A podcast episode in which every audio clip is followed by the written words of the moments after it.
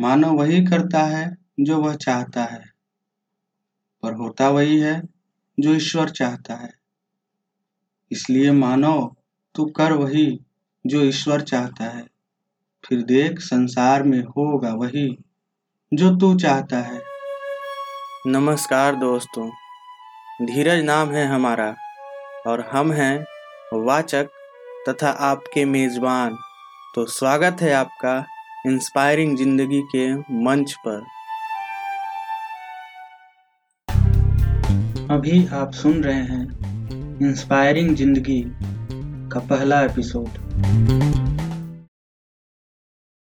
एक लड़का था। उसे ईश्वर ने एक ऐसी शक्ति दी थी जिससे वह किसी का भी भविष्य देख सकता था। एक दिन उसने अपना भविष्य देखने का सोचा। लेकिन उसे डर लग रहा था। क्या पता वह क्या देख ले। अपनों को खोने का डर खोए हुए के मरने का डर, वगैरह वगैरह। लेकिन अगर मैं देख लूँगा कि क्या होने वाला है तो मैं उसे रोक सकता हूँ। वैसे भी, मेरे साथ क्या बुरा होगा? अचानक से आए मन में इस विचार तथा भविष्य जानने की जिज्ञासा के आवेग ने अनहोनी के डर की गति को रोक दिया। दीपक ने आँख बंद किया और उसने अपना भविष्य देखा। उसने देखा कि ठीक सातवें दिन उसकी मौत होगी। यमराज उसे किस रूप में ले जाने आएँगे, उसे अब पता था। पहले वह बहुत डर गया था। फिर उसने सोचा कि उसके पास सात दिन हैं।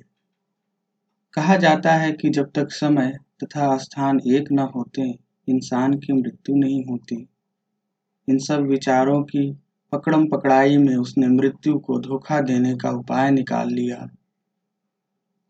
सातवें दिन जब यमराज आए तो उसने यमराज से कहा कि मैं आपको जानता हूँ। आप मुझे मृत्यु देकर मेरी आत्मा को साथ ले जाने आए हैं। यमराज ने कहा, अति उत्तम। तुम्हें तो ज्ञात ही है। फिर देर किस बात की? चलो मेरे साथ। श्रीमान, अभी पंद्रह मिनट शेष हैं। जब तक समय और स्थान एक ना हो, आप किसी को मृत्यु नहीं दे सकते हैं। तुम्हारे इस ज्ञान भरी बात से मैं प्रसन्न हूँ। मैं सही समय का इंतज़ार करता हूँ। दीपक ने यमराज को बैठाया और उन्हें चाय पीने को दिए। यमराज ने चाय पिया और तुरंत सो गया, क्योंकि दीपक ने चाय में नींद की दवा मिला दी थी। दरअसल यमराज के पास एक लिस्ट था, जिसे मरने वालों के नाम तथा स्थान लिखे हुए थे। यमराज इसी लिस्ट के अनुसार अपना काम करते थे। लिस्ट में उन लोगों के नाम काटे गए थे, जिनकी मृत्यु हो गई थी। और जिनकी मृत्यु होनी थी, उनके नाम नीचे लिखे हुए थे, जिसमें पहला नाम दीपक का ही था। दीपक ने लिस्ट में अपना नाम देखा और उसे काट कर लिस्ट में सबसे नीचे लिख दिया। बहुत देर बाद जब यमराज की नींद खुली तो अंगड़ाई लेते हुए कहा, कई सदियों के बाद सोया हूँ। वह भी इतनी अच्छी नींद। मैं प्रसन्न हुआ। तुम कुछ और दिन जीवित रहो। अब मैं लिस्ट में नीचे से शुरू करूँगा।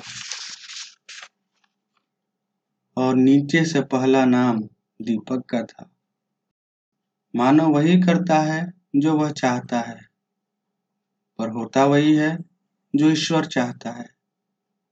इसलिए मानो तू कर वही। जो ईश्वर चाहता है। फिर देख, संसार में होगा वही जो तू चाहता है।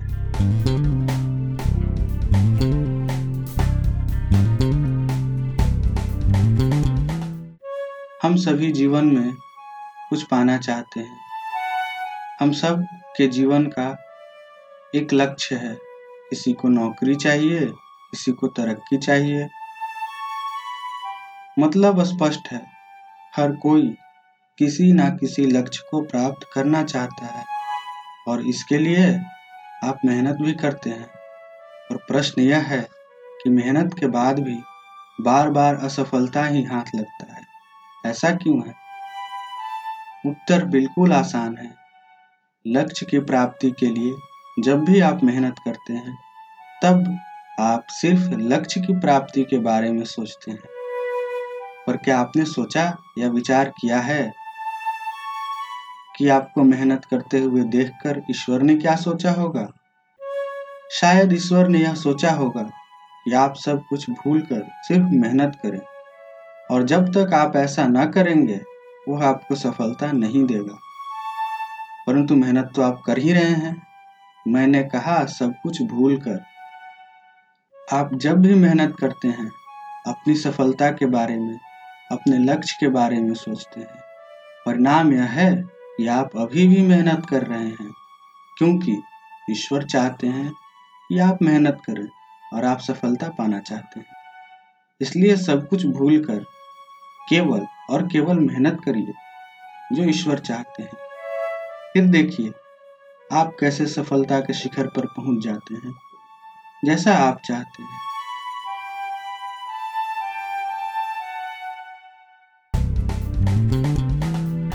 हम आशा करते हैं कि आज की कहानी ने आपकी ज़िंदगी को इंस्पायर किया होगा। अगर आपके पास कोई सुझाव या प्रेरणादायक कहानी या घटना हो तो साझा करें इंस्पायरिंग ज़िंदगी by Dheeraj at the rate Gmail dot com पर।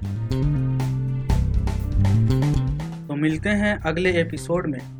तब तक सुनते रहिए इंस्पायरिंग ज़िंदगी।